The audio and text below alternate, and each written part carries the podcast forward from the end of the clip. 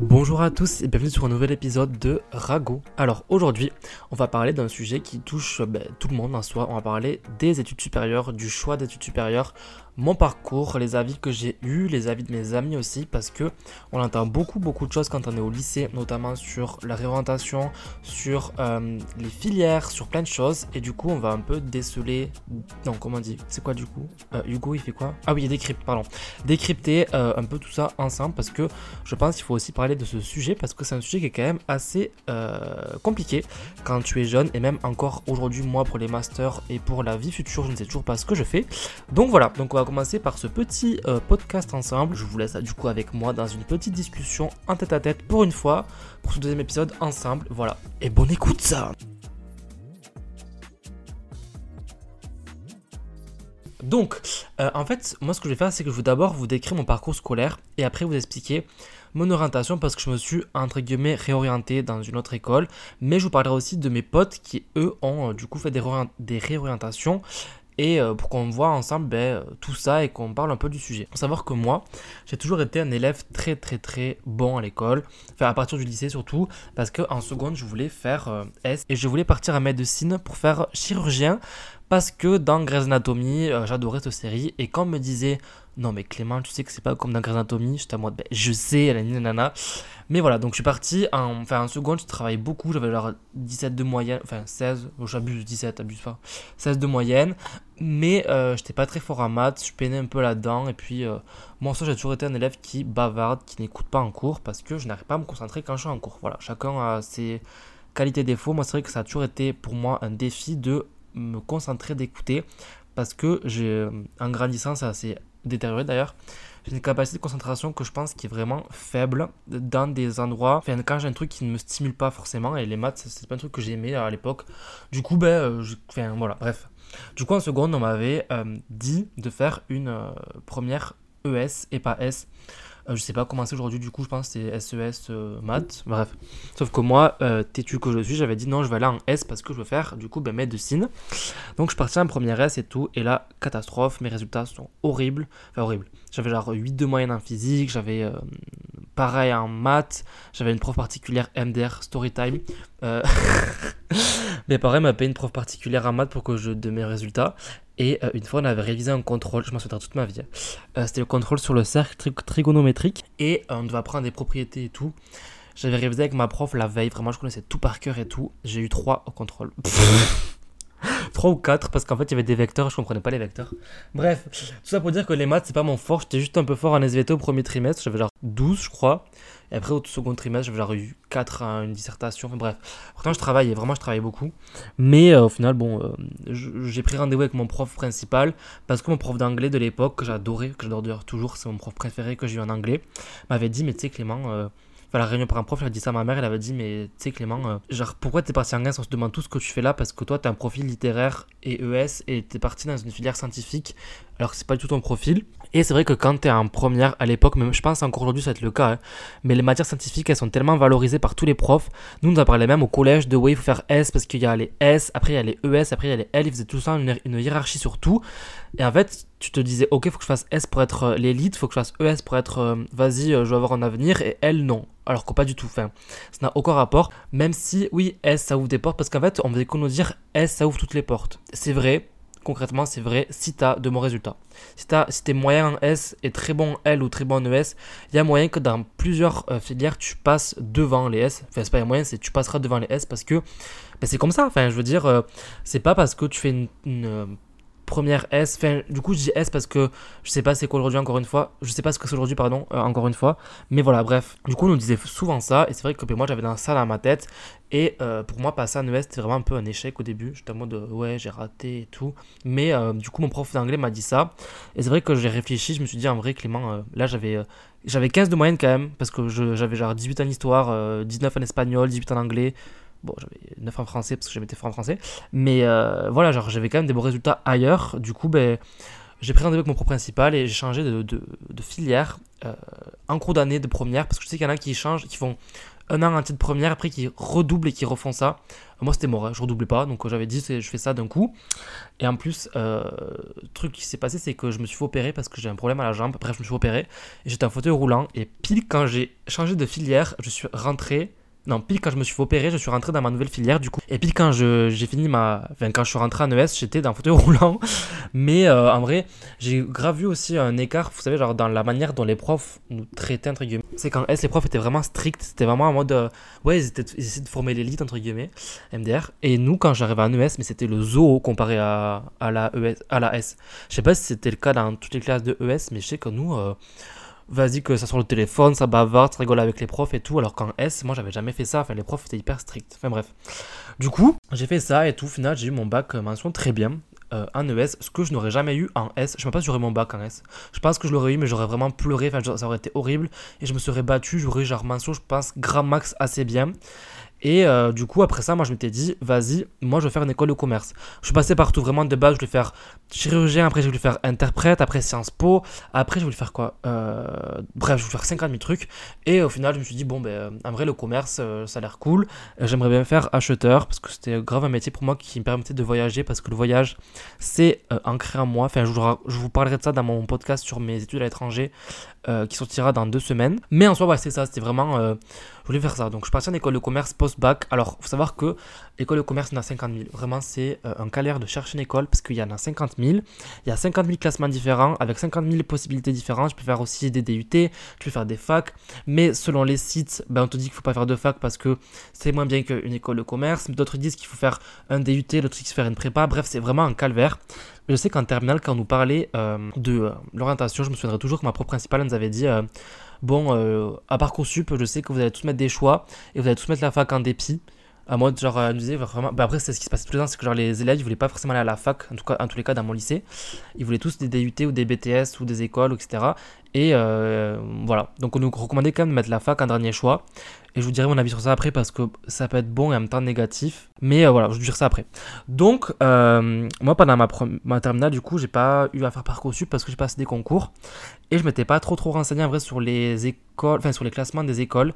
Moi, je me renseignais beaucoup sur ce que l'école proposait parce que je croyais en la bonne foi de l'humanité et à la bonne foi des écoles qui te disaient que tu allais être bilingue, que tu allais euh, voyager partout dans le monde, que tu allais avoir des opportunités de dingue et tout, etc.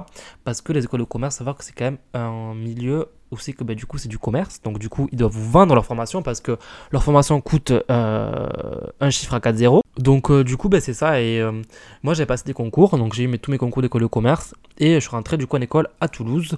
une école pas très connue et en bas du classement. J'ai juste ça. Après, justement, j'étais trop deg. Et au final, j'ai fait cette école et tout. Au final, ça m'a pas forcément plu parce que ben, euh, déjà, j'avais vu que c'était en bas du classement. Et moi, de la je voulais partir au Canada et je voulais euh, faire HEC Montréal. Mais vu que mes parents avaient payé déjà mon école de commerce, enfin, en gros, quand j'ai passé mes concours, donc j'ai payé le concours, bien sûr. Et après, il fallait euh, avancer une somme d'argent pour que tu valides en gros ton inscription à l'école, pour pas que tu te désistes avant. du coup, tu payais un dixième du coup euh, de l'école euh, pour que tu sois sûr d'être là-bas et que tu ne lâches pas au dernier moment quoi. Parce qu'il y avait des places limitées aussi. Donc vu que vous payé tout, j'avais dit bon ben tant pis, euh, j'irai pas et tout. Et c'est vrai que dès le mois d'octobre, mon école, je j'étais pas forcément, ça me plaisait pas, voilà, ce qu'on faisait ça me plaisait pas. Je ferai aussi un podcast sur les écoles de commerce. Il faut juste que je trouve une personne qui, fait, qui fait des écoles de commerce en France pour qu'on puisse en discuter. Mais euh, du coup, j'ai fait cette école et tout. Bon, au final, ça m'a pas plu. Et euh, j'avais regardé HEC Montréal. Un jour, comme ça, j'étais en mode, bon, je veux quand même euh, changer d'école. je veux quand même regarder HEC Montréal. Et puis, le jour où j'ai regardé, c'était en novembre, je crois. Je vois que le week-end d'après, il venait à Toulouse, donc l'école, la, ville, la ville où j'étudiais, pour faire une conférence, pour faire un salon de l'étudiant, mais spécialisé Canada. Du coup, j'étais allé voir ça. Et au final, je m'étais inscrit et tout. Et euh, voilà, j'ai fait mon école à, Toulouse. Et au final, après, j'ai fini mon année et je suis parti au Canada. Donc, on peut voir quand même que euh, déjà mon parcours il est quand même assez atypique parce que j'ai changé euh, déjà de filière, après d'école, même si c'est pas trop pour moi une réorientation dans le sens où j'ai pas changé de secteur de comment s'appelle de d'études, mais c'est quand même quand même une remise en question. C'est quand même assez compliqué aussi parce que quand tu te réorientes comme ça, il faut que tu recommences de zéro. C'est aussi une pression financière parce que moi je faisais des études payantes. Même si tu fais des études gratuites en soi, souvent les parents ou toi tu dois avoir un travail, mais souvent tes parents te donnent de l'argent pour survivre. Et c'est vrai que c'est quand même un stress quand tu es étudiant de te dire que tu as des sous de tes parents, qu'il faut que tu les gères, que tu ne dois pas faire de la merde parce que ben, tes parents ils sont là, ils te soutiennent financièrement dans ton choix. Ou toi c'est un travail mais que tu taffes pour avoir ces sous et que putain genre euh, c'est chaud d'avoir des sous. Euh, voilà donc c'est vraiment déjà ça qui est stressant. Mais euh, le fait de tout ça en fait c'est en fait, les études, c'est stressant de base parce que tu sais pas ce que tu vas faire. Il y a des personnes qui savent ce qu'elles veulent faire. Par exemple, ma cousine, depuis qu'elle a genre 4 ans, elle veut faire vétérinaire et elle a réussi à faire vétérinaire. Voilà, elle est à l'école. Il y a des personnes comme moi qui changent d'avis tout le temps. Et aujourd'hui, je vous dirais que j'aime d'être journaliste. Mais dans, dans 6 mois, je vais vouloir faire, je sais pas, euh, euh, député, vous voyez. il n'y a aucun rapport dans, ce que je fais, je sais pas ce que je veux faire. Et ce qui est compliqué, c'est que, en fait, on travaille pas sur ça dès la source. On nous, fait, on, nous en parle quand tu es, es, en cours et tout. Des fois, quand tu es au collège, quand tu en parles en 6ème ou en 5ème, mais c'est tout. C'est vrai qu'on te. Je sais pas comment on pourrait faire pour que tu puisses savoir ce que tu veux faire parce qu'en soi, tu as toutes ces années d'études que tu fais, tu travailles et tout, euh, tes cours, mais c'est pas des trucs concrets que tu fais. Tu sais pas du coup quel métier ça amène. T'as pas de rencontre avec des. Des, des, personnes qui sont euh, du métier qui viennent te dire ok euh, ben moi je, je suis euh, je sais pas libraire dans ma librairie je fais ça tous les jours. Tu sais pas ce qu'ils font ces personnes et c'est vrai que c'est compliqué parce que même si c'est un stage un troisième de découverte professionnelle tu peux faire qu'un stage et en plus enfin je pense que tu peux en faire plusieurs mais il y en a un obligatoire. Et moi genre là où j'habitais dans ma ville il n'y a pas grand chose donc du coup j'avais fait dans une boutique de chaussures. Et en fait du coup à mon lycée une fois il y a un prof qui nous avait dit ça ça m'avait marqué. Il nous avait dit oui pour moi, les élèves qui se réorientent, c'est des élèves qui sont euh, sans avenir, enfin pas sans avenir, mais qui sont nuls à l'école, qui ont rien foutu, qui sont pas bougé le, bouger le, comment je peux dire bouger le cul, euh, bref, qui sont pas bougé le cul, voilà, j'ai pas d'autre façon de le dire poliment, pour trouver une orientation. Et que du coup, ben, ils vont un peu avec le flow, ils sont en mode, ben là j'arrive, tant mieux, là j'arrive pas, je change. Et moi j'avais ça dans ma tête, je me disais, ok, si je me réoriente, c'est un échec. Et c'est vrai que ça, plus la pression sociale de te dire qu'il faut que tu trouves euh, ce que tu veux faire plus tard, alors que tu as 17 ans, les seuls euh, trucs de ta vie, c'est voir tes potes aller en cours et euh, faire du sport à côté si tu as du sport à côté. T'as pas tout ce truc de, ok, dans un an, je vais passer d'être chez mes parents qui me font à manger, qui me avec bah, qui me font mes lessives. Enfin, moi je faisais mes lessives, mais genre qui s'occupe un peu de tâches ménagères de la maison, qui s'occupe des factures, de l'assurance, de la, de, des trucs maladie et tout, qui s'occupe de tout, à je vais être lâché dans la nature comme ça, sans rien, et en plus devoir choisir mon avenir dans une formation que potentiellement elle va me plaire, mais je suis même pas sûr que ça va me plaire parce que je ne sais même pas ce que je vais faire dans cette formation-là, parce que je n'ai, à part avoir vu le site euh, Onicep qui m'a dit que j'aurais euh, des langues et euh, que je ferais des maths, je sais pas à quoi m'attendre, je sais pas la méthode qui va se passer. Bref, en fait, on sait rien. Et c'est ça qui est compliqué, c'est que en fait, ce truc, ça se perpétue d'année en année, mais tu ne sais pas ce que font les personnes dans cette formation. D'ailleurs, j'avais lancé euh, une page Instagram à l'époque euh, qui s'appelle euh, Studies, où j'avais fait des interviews d'étudiants qui montraient un peu leur quotidien. Et ça, je compte le reprendre plus tard parce que là, j'ai vraiment pas le temps avec les études, mais c'est un, un, projet que je veux vraiment refaire. Et c'est vrai que du coup, moi, ça m'avait marqué. Et au final, quand je suis rentré en études supérieures, vraiment, je pense que sur tous mes potes, tous mes amis que j'ai eus, je connais deux personnes qui ne se sont pas réorientées. Tous les autres sont réorientés. J'ai une pote à moi, elle a fait une prépa littéraire et maintenant elle a médecine. J'ai une amie à moi qui a fait médecine, elle a pas eu le concours, elle a retenté, elle a pas eu, elle a l'orthophonie. Enfin, je veux dire, il y a plein de parcours différents et c'est vrai qu'on nous montre pas ça. C'est vrai que genre, ça n'existe pas les trucs comme ça. Les personnes qui viennent nous présenter nous leur formation à l'école, euh, enfin au, lycée, c'est souvent des personnes qui avaient fait ouais genre un parcours classique, ce qui n'est pas non plus. Enfin, je critique pas. Alors tant mieux, c'est des personnes qui arrivent à rentrer quelque part d'un point A et sortir au point B, mais on nous montrait pas non plus qu'il y avait aussi une, une pluralité des études supérieures et des parcours et que c'était normal aussi de pouvoir aussi se dire ok ben j'aime pas je vais changer. Quand est venu parcoursup c'est vrai que ben, du coup moi c'était pas trop mon problème parce que j'avais déjà mon, école. Mais j'ai eu mes potes qui euh, du coup ben, étaient sur parcoursup et c'était mais une galère parce qu'il y a les lettres de motivation à faire. Sauf que tu fais lettres de motivation les trois quarts des formations ne les lisent même pas. Enfin en tout cas à l'époque elles ne les lisaient pas. En plus nous c'était la, c'était la première année qu'il y avait parcoursup avant c'était euh, APB euh, du coup c'était encore un truc nouveau et c'est vrai que c'était assez compliqué parce que tu es là, tu sais pas ce que tu vas avoir, tu dois mettre des choix, mais tu sais pas ben, potentiellement ce que tu vas avoir. Donc les profs nous disaient de mettre des facs, un dernier choix pour avoir au cas où une orientation. Mais ça, en fait, moi je suis d'accord et pas d'accord. Mais je, c'est mon avis, après je sais que c'est des avis divergents. Mais je suis d'accord parce que euh, c'est vrai que les études, ça te met quand même un rythme de vie. Mais néanmoins, pour moi, si tu mets une fac euh, surtout la fac de secteur, moi c'était la fac d'Albi, donc pas forcément grand choix. Ou alors Toulouse, mais pareil, il faut vraiment aimer. Déjà, il faut être aussi autonome. Mais si tu la mets, que tu mets un truc qui te plaît pas ou qui te plaît potentiellement en deux spi parce que c'est euh, un lien avec ta formation que tu fais, un lien avec ta filière. Par exemple, je sais que j'ai plein de potes à moi qui avaient mis. Euh, je sais pas si c'est français dire pote à moi. Bref, il y a plein de potes qui ont mis la fac de bio parce qu'ils avaient fait SSVT. Mais ils avaient mis ça en mode ouais, si j'ai rien, j'ai ça. Et il y en a plein qui sont allés et sont tous arrêtés parce qu'ils aimaient pas. Et au final, il y en a plein qui ont du coup arrêté les études ou qui ont fait des dépressions ou qui euh, enfin, ont fait un peu. Euh, qui ont dû se déscolariser, qui ont dû trouver un travail, puis après rechercher une orientation. Et c'est vrai que ça te rajoute aussi un stress parce que ta mode ça me plaît pas, mais je fais quoi? Genre, le seul truc qui est corrélé à moi, le seul truc que j'ai pu avoir, c'est ça. Et ces personnes-là savent très bien parce que il y a beaucoup de personnes qui ont, ben, qui, par exemple, font S comme moi j'ai fait, qui n'ont pas eu forcément des bons résultats. Euh, pas parce que c'était pas fait pour eux, mais parce que le lycée en vrai c'est compliqué. Enfin, c'est beaucoup de par cœur et beaucoup de t'apprends, tu recraches. Et des personnes qui sont pas ben, faites pour ça. Et euh, du coup, qui ont eu entre 10, 11, 12 de moyenne. Et ils savent très bien que s'ils se remettent sur Parcoursup, déjà quand c'était leur année ils n'ont pas forcément eu beaucoup, ils ont eu que la fac, mais s'ils se remettent, ils seront pas prioritaires, du coup ils vont retomber sur la fac. Donc en fait, c'est un peu peine perdue, ta mode, ben, j'ai pas d'issue, à part faire une école payante, mais une école payante, ben, ça coûte cher. faut faire un prêt souvent étudiant. Faut avoir aussi peut-être euh, euh, des ressources financières à côté, des économies. Enfin, c'est un investissement que beaucoup de personnes ne peuvent pas faire ou ne veulent pas faire aussi parce que ben, c'est vrai que payer 50 000 balles une école pour avoir un master et pour après travailler et rembourser ton master, c'est compliqué. Ça plaît pas à tout le monde. Moi, c'est le choix que j'ai fait mais ça me fait chier aussi de payer une école. Enfin, c'est vrai que c'est différent. Et c'est vrai que ben, quand tu es dans ce cas-là, ben, en fait, ça te dégoûte des études et tu dis, ben, la seule solution, c'est travailler. Tu fais des métiers que tu t'attendais pas. Genre, je sais qu'il y a plein de potes à moi qui voulaient vraiment faire des, des gros trucs en mode ingénieur, etc., mais qui n'ont pas pu faire ça parce qu'ils n'ont pas. Au lycée, ils n'ont pas travaillé autant qu'ils auraient dû pour avoir la formation, mais ils ont travaillé autant qu'eux pouvaient. Et euh, parce qu'en soi, euh, quand tu es au lycée, c'est vrai que tu as. Enfin, je vois beaucoup de TikTok sur ça. C'est vrai que moi je me rendais pas compte à l'époque, mais c'est archi compliqué parce que tu fais du 8h, 18h ou du 8h, 5h tous les jours et euh, tu rentres chez toi le soir, tu dois travailler tes cours et après revenir en cours le lendemain matin et ça s'enchaîne. En fait, ça s'arrête jamais. Et euh, mais ensuite dans le supérieur, c'est ça aussi. Moi là, je suis en école de commerce et euh, là, c'est pas d'examen, mais c'est ça tout le temps. C'est qu'en fait, on travaille du lundi au dimanche tout le temps et tu t'arrêtes jamais. Et c'est vrai que c'est compliqué quand tu es aussi jeune de te dire que ben, ça va être ça toute ta vie. Et euh, pour en revenir du coup à Parcoursup, c'est vrai que je trouve que c'est un peu compliqué de mettre une fac en dernier choix parce que ben, c'est un peu un mode euh, je vais aller là-bas, mais euh, voilà. Je sais... Mais c'est vrai que c'est assez compliqué, toute cette orientation, tout ce secteur, tout ce truc qu'il y a autour de l'orientation, surtout quand tu es jeune et que tu sais pas quoi faire. C'est vrai que je sais qu'aussi les masters c'est aussi hyper compliqué. Moi je suis pas encore dans ce cas parce que ben, je Enfin, je sais pas encore ce que je vais faire, mais c'est vrai que les masters, apparemment, c'est aussi quelque chose qui est assez compliqué. Et ce que je veux dire, c'est que ben, le post-bac, en vrai, c'est quand même quelque chose qui est assez stressant, mais on nous en parle pas assez. Enfin, je sais que moi, à mon lycée, j'avais essayé de mettre un truc en place, ça s'appelait. Euh, c'est une option qu'on avait tous les jeudis. Parce qu'en fait, moi, le jeudi après-midi à 9h, je n'avais pas cours. Et là, on avait 4 heures de cours en plus où euh, on avait des étudiants qui venaient, on avait des ateliers sur euh, ben, le supérieur, etc.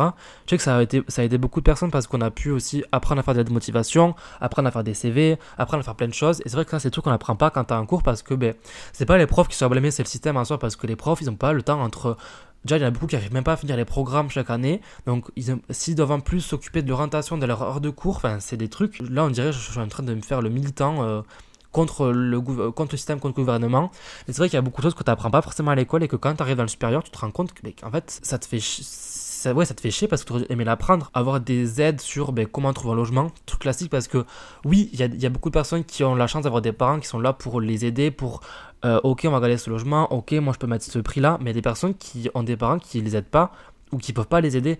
Et tu te dis, ben, ces personnes-là sont un peu envoyées euh, ben, dans le grand bain et c'est un mode débrouille-toi, euh, c'est ton problème.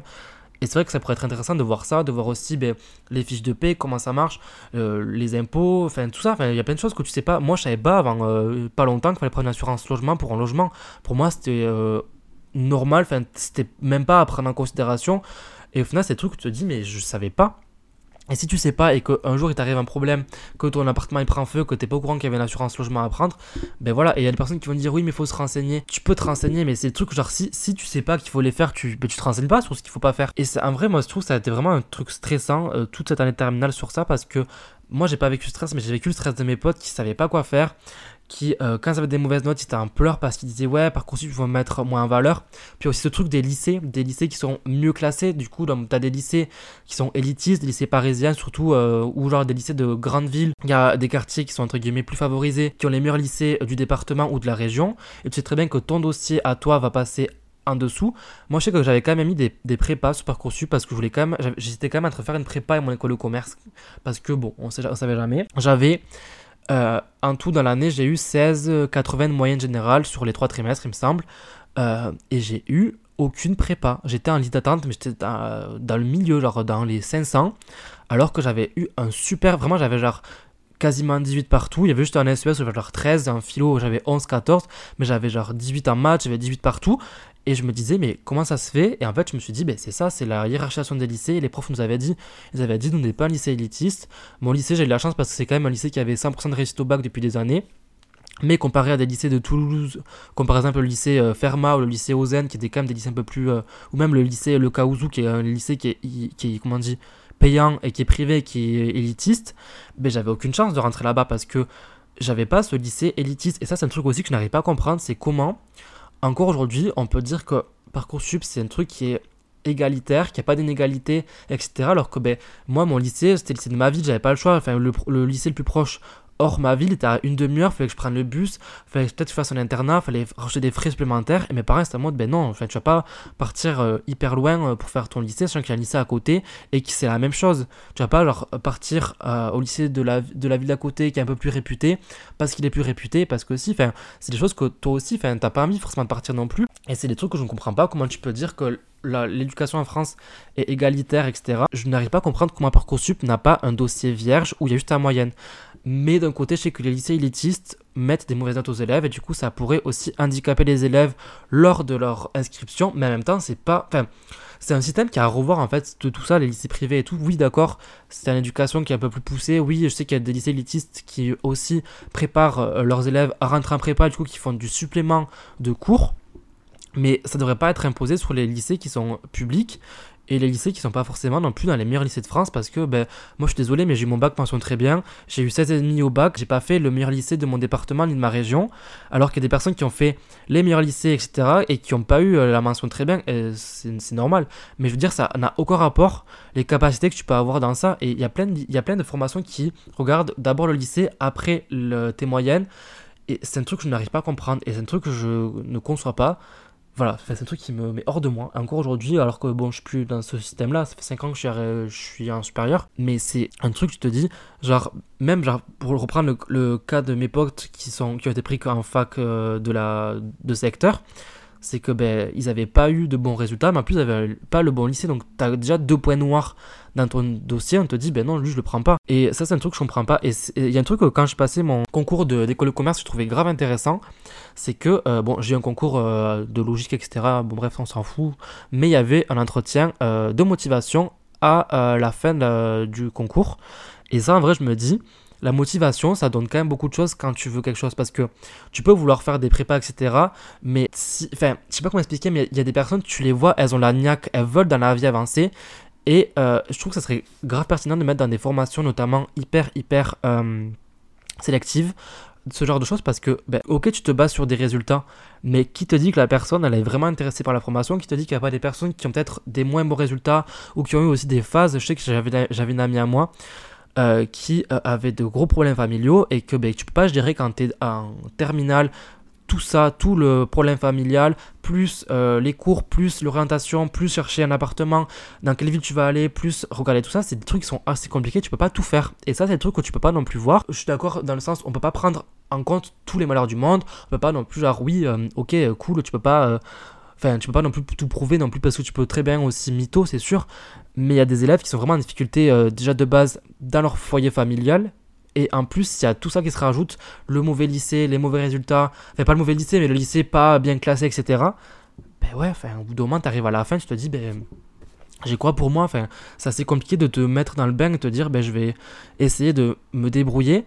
Et à part, en fait, la seule solution, c'est soit tu fais une fac et ça te plaît, tant mieux parce que là, je suis en train, la façon dont je parle à la fac, c'est que je suis en train un peu de, de montrer que c'est négatif, mais je sais que moi, j'ai des, des, potes à moi qui, sont, qui ont fait la fac, qui ont adoré. Mais moi, j'ai encore ce regard de, comme je l'ai dit au début, quand ma prof principale nous a dit euh, la fac, euh, il y en a pas qui ne veulent pas y aller parce que ben, ça vous plaît pas, ben, j'ai encore ce truc de ouais, la fac, c'est pas aussi bien que ça, alors que je sais que ben, je crois que quasiment tous mes potes qui sont en fac, qui adorent, mais aussi euh, d'un parcours sub, qui est, ce qui est aussi comment dire, compliqué, c'est que tu as des formations comme par exemple le BTS où c'est vraiment ambiance lycée, ambiance, tu as des profs, tu as un cadre et tout. Quand tu à la fac, tu es livré à toi-même et il y a des élèves qui ne veulent pas ça et qui sont du coup bah, à la fac parce que bah, ils n'ont pas le choix et qui se retrouvent du coup bah, à la fac, qui ont plus de cadre et qui n'arrivent pas à, ouais, à se, à se mettre en place parce que c'est aussi une, euh, comment dire, une capacité d'être autonome, de te dire, ben, j'ai pas de devoir, donc ben, je vais quand même avancer sur mes, sur mes fiches, je vais quand même avancer sur ben, mes TD. Enfin, je sais pas ce que c'est un TD, je jamais fait, mais je pense que c'est des Enfin, je suppose qu'il faut les préparer à l'avance, parce que j'ai des potes qui préparent à l'avance, mais c'est une méthode de travail qu'il faut avoir, alors que quand t'es en BTS, t'as quand même un cadre où t'as des profs, etc., t'as des rendus, puis t'as un diplôme à la fin, puis t'as des concours, t'as des contrôles, etc., alors que la fac, t'as des partiels, quoi. Enfin, moi, je sais qu'à mon école, j'ai des partiels aussi, j'ai des travaux de groupe à rendre aussi, mais c'est vrai que c'est des méthodes de travail qu'il faut avoir, et il faut être aussi apte à pouvoir le faire, et quand t'es en fac et que t'as pas ça, ben, je pense que ça va être hyper compliqué, parce que tu dois revoir toute ton organisation, et si je pense qu'en plus, t'as pas eu ton choix que tu voulais, t'es dans une fac, dans une ville que tu voulais pas, et qu'en plus, tous tes potes sont pas là, qu'en plus, il y a ça qui se rajoute, c'est vrai que c'est des facteurs qui sont quand même hyper compliqués psychologiquement. C'est vrai qu'on ne le prend pas trop en compte. C'est vrai qu'on dit souvent, oui, les jeunes, euh, aujourd'hui, c'est des branleurs, ils veulent que, euh, que ce qu'ils veulent, ils veulent pas autre chose. Mais en même temps, c'est une réalité qui a changé. C'est que bah, avant le marché du travail, nos parents, ils se posaient pas la question parce qu'il n'y avait pas autant d'informations sur les formations non plus. Tu ne savais pas non plus toutes les métiers qui existaient. Tu ne savais pas toutes les formations qui existaient non plus. Or, aujourd'hui, on a la chance d'avoir accès à beaucoup d'informations et Internet. Et c'est vrai qu'il y a beaucoup d'adultes, notamment pendant le confinement, qui disaient oui, les jeunes, euh, enfin, vous pleurez, etc., vous pleurnichez, marquez de pleurnicher parce que vous travaillez pas et vous n'avez pas à assumer, etc. Mais euh, moi, je veux dire, pendant le confinement, quand il y avait les cours en ligne, moi, je n'arrivais pas à suivre. Vraiment, je n'ai suivi quasiment aucun cours. Il y a des cours, je, me suis, je suis allé à deux cours sur les douze que j'avais parce que je enfin, j'allais en cours, mais je n'arrivais pas à écouter. Et c'est des, méthodes, c'est des trucs que tu peux pas comprendre quand tu le vis pas. Et c'est compliqué aussi quand, es, euh, quand, quand tu veux pas euh, continuer ta fac ou ton DUT ou ton école de commerce ou peu importe ta formation, que tu dois l'expliquer à des adultes qui sont aussi fermés sur le sujet, qui te disent ben, serre les dents et puis continue. Ben non, ça, enfin, si sur dents que je continue, je vais faire un métier plus tard euh, qui sera en lien avec ce que je fais actuellement, qui ne me plaira pas. Et c'est ce qui mène souvent au burn-out. Et même à pas être épanoui personnellement et professionnellement, sachant que quand même ton métier, je veux pas dire, mais c'est ce que tu vas faire toute ta vie. Enfin, on va dire euh, un métier tu commences entre 22 et 25 ans. Et euh, vu comment ça va pour nous on aura la retraite à 70 ans. Faut quand même euh, aimer ce que tu vas faire. Et si t'aimes pas que tu fais ça par dépit ben, tu vas être hyper mal dans ta peau plus tard et tu vas pas aimer. Je sais que j'ai plein d'histoires de de parents ou de d'amis de mes parents qui ont pas pu faire les études qu'ils ont voulu qui maintenant font des métiers qu'ils aiment pas et qui sont tristes. Enfin ils, vont au travail ils sont, ça les saoule, quoi. Ils font des métiers qui les plaisent pas et ils voient d'autres personnes qui ont fait leur métier, ils les envient.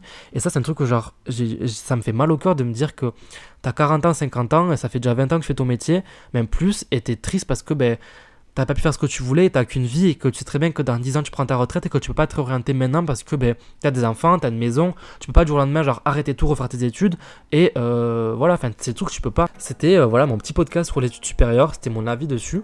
Voilà, je sais pas ce que vous en pensez vous, je sais pas si ça a permis d'éveiller des comment on dit des questions. Je sais qu'on peut pas débattre sur les podcasts, j'aurais tellement aimé pouvoir débattre en commentaire comme sur TikTok ou YouTube, mais euh, voilà. En tout cas, si ce podcast vous a plu, n'hésitez pas à lâcher, je veux dire un petit pouce bleu comme d'hab, n'importe quoi, euh, des petites étoiles sur Apple Podcast ou sur Spotify en disant euh, ben, que vous avez aimé le truc, en mettant un petit commentaire. Salut, j'ai grave kiffé cet épisode, c'est trop cool, un peu pépouse et tout, on était tranquille à t'écouter. Voilà, en tout cas, on se retrouve dimanche prochain pour un nouvel épisode. Bisous les sangs, profitez bien de cette écoute, bonne soirée, bonne journée, je sais pas quand vous verrez ce podcast. Bisous